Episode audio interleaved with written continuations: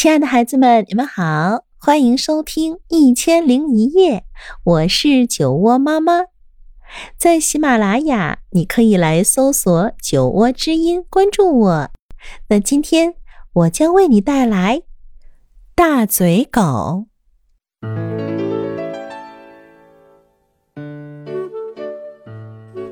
这就是博尔，一只黄颜色的大狗。博尔对周围的人极有礼貌，穿衣服也很得体，可就是没有人愿意收留他。可怜的博尔，一直都没有自己的家，因为人人都害怕他那张就像鳄鱼一样大的嘴巴。只要有机会，博尔就会向人们介绍自己。您好，我是博尔，我想请求您带我回家。可是还没等他说完，听的人就吓得大叫着逃跑了，谁也不愿意听完他的话。其实，博尔是一只十分有教养的狗，他会洗餐具。还会在睡觉前抖干净要铺的毯子呢。起初，波尔还以为人们是害怕他那低沉的声音，于是他故意提高了嗓门说：“你好，我是波尔。”可是人们还是吓得撒腿就跑，因为。他发出的声音实在是太大了，让人心里直发毛。当然了，他的大嘴巴也就显得更大了。后来，博尔又试着在说话的时候不把嘴巴张得那么大，他只用嗡嗡的鼻音说：“你好，哦，我是博尔。”那个声音听起来就像可怕的呼噜声，人们还是吓得转身就跑。卢卡斯是一个个头特别特别小的小男孩，他妈妈在收拾房间的时候一不留神，就会把他和布娃娃、动物玩偶们混在一起。哦，当然了，这样的事情。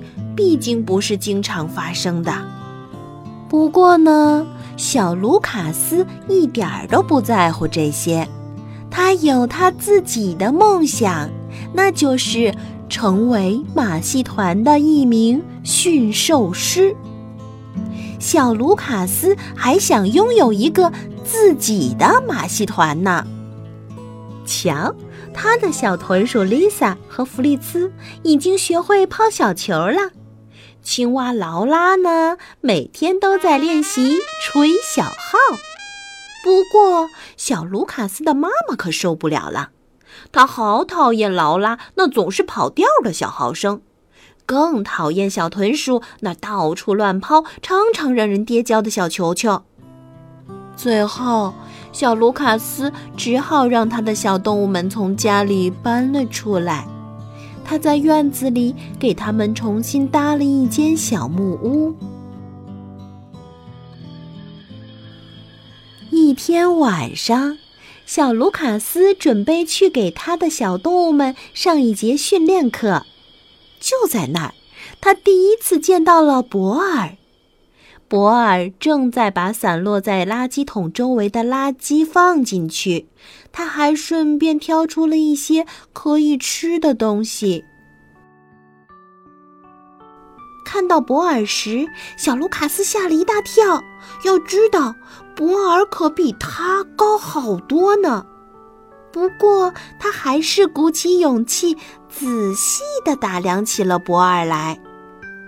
博尔担心自己的模样会吓着小男孩，想赶紧走开。没想到，小男孩却冲他喊道：“请坐下。”博尔惊讶地望着小卢卡斯，乖乖地坐了下来。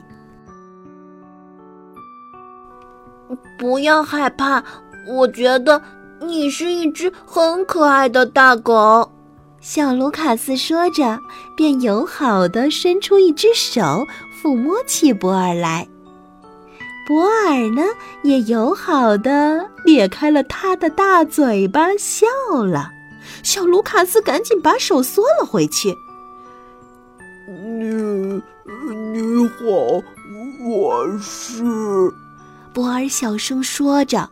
不过他发现卢卡斯根本没有听清他的话，于是就马上张开了他的大嘴巴。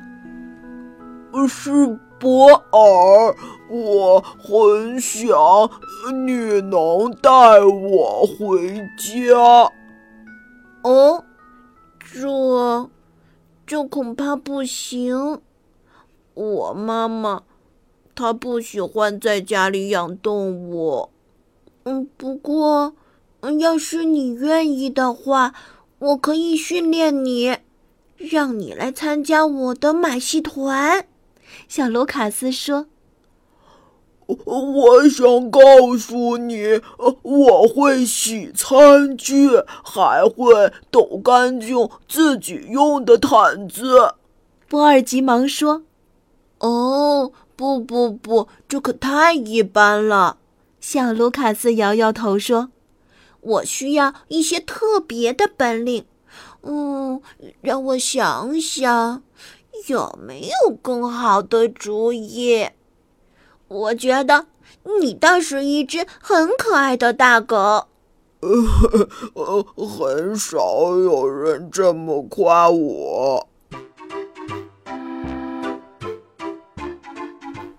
很快，小卢卡斯就有了一个好主意。他和博尔一起训练了几天之后，就带着他的动物们举办了首场对外演出。观众们微笑地欣赏了小豚鼠的抛球表演，也欣赏了劳拉吹小号。当然，他们最想看到的是下面一个节目——猛兽表演。嘹亮的铜号声响起来，小卢卡斯上场了。为了能够看得更清楚一些，不少观众还站了起来。随着小卢卡斯的指挥，大狗博尔闪亮登场。观众们看到，大叫起来。这是什么怪物？小卢卡斯不慌不忙地走到大嘴狗的面前，大声喊道：“博尔！”博尔立刻张开了他的大嘴巴。观众们顿时变得鸦雀无声，只听到小豚鼠把球抛到地上的滚动声。看呐，小卢卡斯把头伸到了博尔的大嘴里。坐在第一排的几个观众竟然被这情景吓得晕倒了。当小卢卡斯把头从博尔的大嘴里移出来的时候，观众们兴奋地鼓起掌来。哦，太精彩了！掌声持续了好长好长的时间。没想到，小卢卡斯的妈妈也观看了这场表演。精彩的演出让他对博尔有了好感。妈妈觉得博尔很可爱。当他发现博尔还会洗餐具、抖干净自己的毯子、用吸尘器打扫卫生、熨衣服的时候，他同意了小卢卡斯的请求，留下了博尔。当然啦。马戏团的其他三个小动物也被允许搬回了小卢卡斯的房间，因为博尔会不停地收拾丽萨和弗雷茨丢在地上的小球。青蛙劳拉也开始练习三角铜片了。博尔新的生活开始了。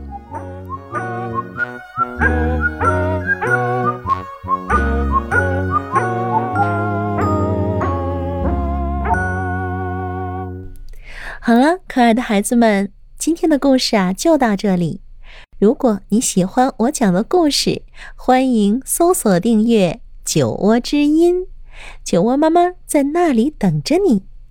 晚安喽。